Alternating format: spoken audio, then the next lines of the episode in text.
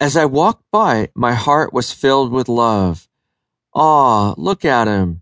He's just lying there all peaceful. He must have been really tired when he came home and fell asleep on his bed and left the light on.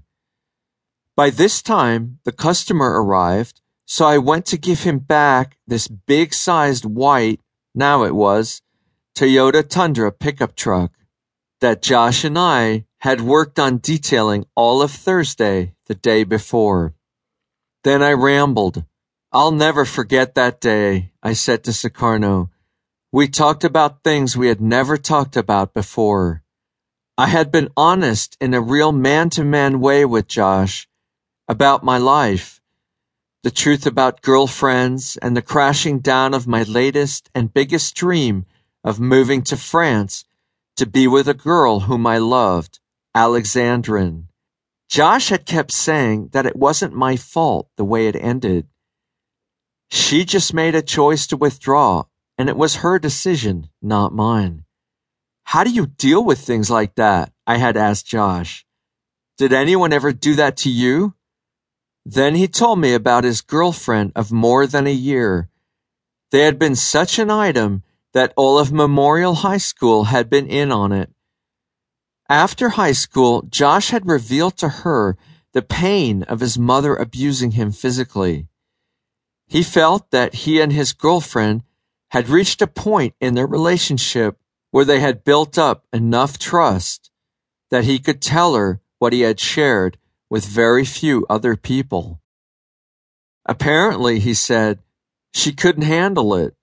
She just never talked to me after that. I tried calling her, but she never answered. She was pretty ambitious. She was moving on to another state in the fall. I guess that was her way of moving on. I was stunned and hurting with him.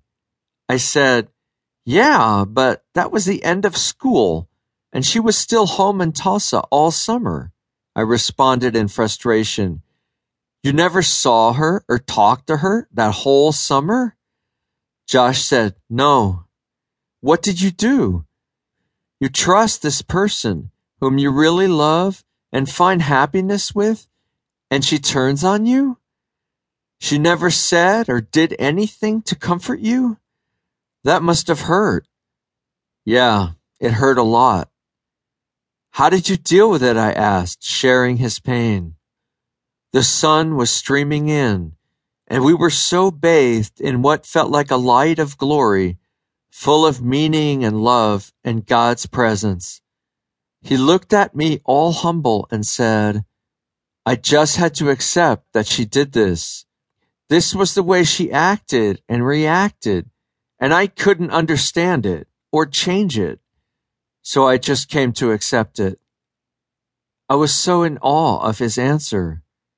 I felt he had been able to do something I hadn't been able to do. I was full of admiration for the man he had become.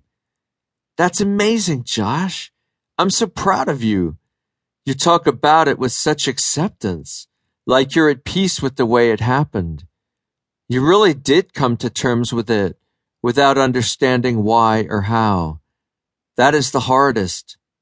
I told him about a French book I read called Inner Liberty in trying to deal with my pain and how the book said, our minds try to understand and somehow if we can understand, it gives us a sense of control.